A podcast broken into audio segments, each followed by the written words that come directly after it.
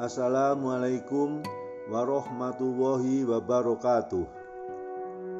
Alhamdulillahilladzi an'amana bi nikmatil iman wal islam. Wa nusolli wa nusalimu ala khairul anam Sayyidina Muhammadin wa alihi wa sahbihi ajmain amma ba'du. Bapak, Ibu, saudara semuanya yang dirahmati Allah, Kali ini saya masih membahas mengenai kaum munafik. Hal ini saya ulangi dan saya tekankan sekali karena saat ini banyak sekali orang-orang yang mengaku muslim tapi perilakunya sangat merugikan umat Islam. Mereka membuli umat Islam, mereka memfitnah umat Islam dan juga mencemooh syariat Islam, bahkan menyalahkan syariat Islam. Untuk menghadapi hal-hal seperti itu, maka ada beberapa cara, beberapa upaya dari umat Muslim untuk menghadapi mereka. Upaya yang pertama tentunya upaya yang damai, kemudian meningkat lebih keras lagi. Yang pertama, untuk menghadapi kaum munafik seperti itu, yaitu dengan menasihati dengan logika sehat dan menggunakan ayat Al-Quran Apabila ada orang munafik yang menebar fitnah, mengolok-olok syariat Islam, kita nasihati lebih dahulu. Kita nasihati, kita berdiskusi, mengingatkan dengan menggunakan akal sehat, menggunakan logika atau rasional. Namun, sering kali mereka ini pandai bermain kata. Karena mereka pandai bermain kata, pandai berkilah, maka kita gunakan ayat-ayat dari Quran maupun hadis. Sebagaimana sudah disebutkan dalam surat An-Nisa ayat 138 dan 139 yang artinya kabarkanlah kepada orang-orang munafik bahwa mereka akan mendapat siksaan yang pedih yaitu orang-orang yang mengambil orang-orang kafir menjadi teman-teman penolong dengan meninggalkan orang-orang mukmin. Apakah mereka mencari kekuatan di sisi orang kafir itu? Maka sesungguhnya semua kekuatan kepunyaan Allah.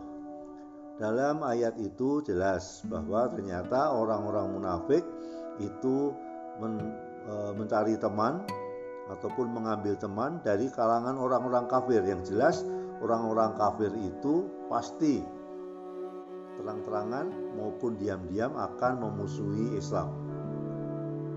Yang kedua, cara yang kedua yaitu menahan diri untuk tidak mengagumi mereka. Kenapa demikian? Karena orang-orang munafik ini adalah orang-orang yang selalu berusaha mengajak kita mengikuti kemunafikan mereka dengan tetap bertopengkan Islam. Mereka akan terlihat begitu indah di mata kita, sebagaimana yang telah dijelaskan Allah dalam Al-Quran, yaitu surat Al-Munafikun ayat 4, yang artinya, dan apabila engkau melihat mereka, penampilan mereka mengagumkanmu, dan jika mereka berkata, engkau terpukau dan suka untuk mendengarkan tutur katanya. Hal inilah yang harus bisa kita hindari. Kekaguman pada mereka harus bisa kita tahan. Sadari bahwa mereka hanya orang munafik yang telah dijanjikan tepatnya di neraka oleh Allah Subhanahu wa taala. Keindahan yang mereka tunjukkan hanya kebohongan belaka, sama seperti setiap perkataan yang mereka katakan. Dalam Quran surat An-Nur ayat 11 disebutkan Sesungguhnya orang yang membawa berita bohong itu adalah dari golongan kamu juga.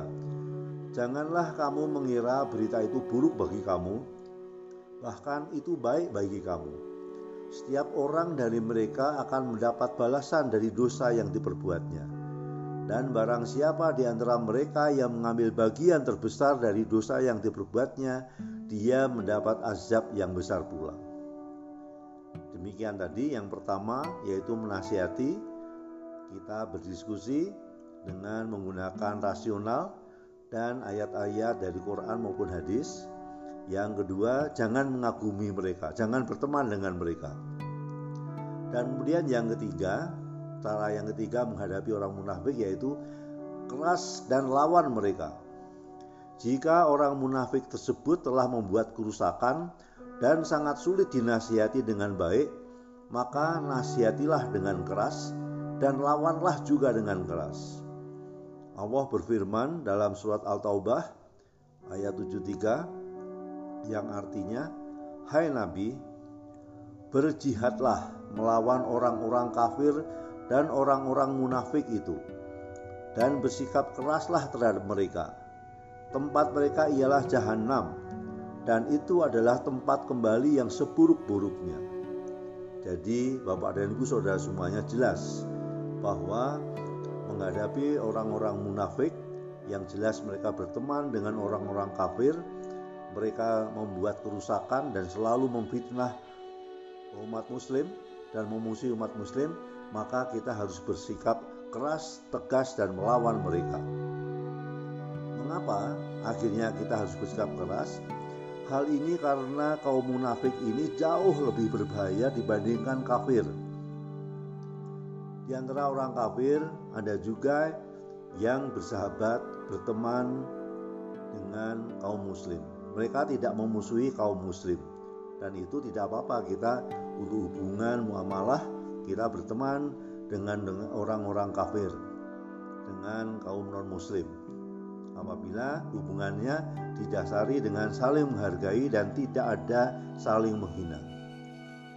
Nah, menghadapi musuh yang nyata yang jelas memusuhi umat Islam itu jauh lebih mudah dibandingkan dengan menghadapi musuh dalam selimut seperti orang-orang munafik ini. Di dalam surat At-Taubah ayat 67 Allah berfirman Orang-orang munafik laki-laki dan perempuan-perempuan sebagian dari sebagian yang lain adalah sama. Mereka menyuruh membuat yang mungkar dan melarang berbuat ma'ruf dan mereka menggenggam tangannya. Mereka telah lupa kepada Allah, maka Allah melupakan mereka. Sesungguhnya orang-orang munafik itulah orang-orang yang fasik. Jadi, Bapak dan Ibu, sejak dahulu kala sampai saat ini, orang-orang munafik ini selalu bermunculan karena pikiran mereka adalah dunia. Pikiran mereka takut kalau kehilangan dunia, kehilangan harta itu mereka akan terus-menerus dengan diam-diam maupun terus terang akan menyerang kaum muslim yang taat. Untuk itu kita harus waspada. Dan apabila mereka telah berbuat yang melebihi batas, maka kewajiban kita adalah bersikap keras dan melawan mereka dengan kekuatan, dengan lisan maupun dengan tulisan. Demikian semoga bermanfaat. Wabillahi taufik walidayah. Wassalam warahmatullahi wabarakatuh.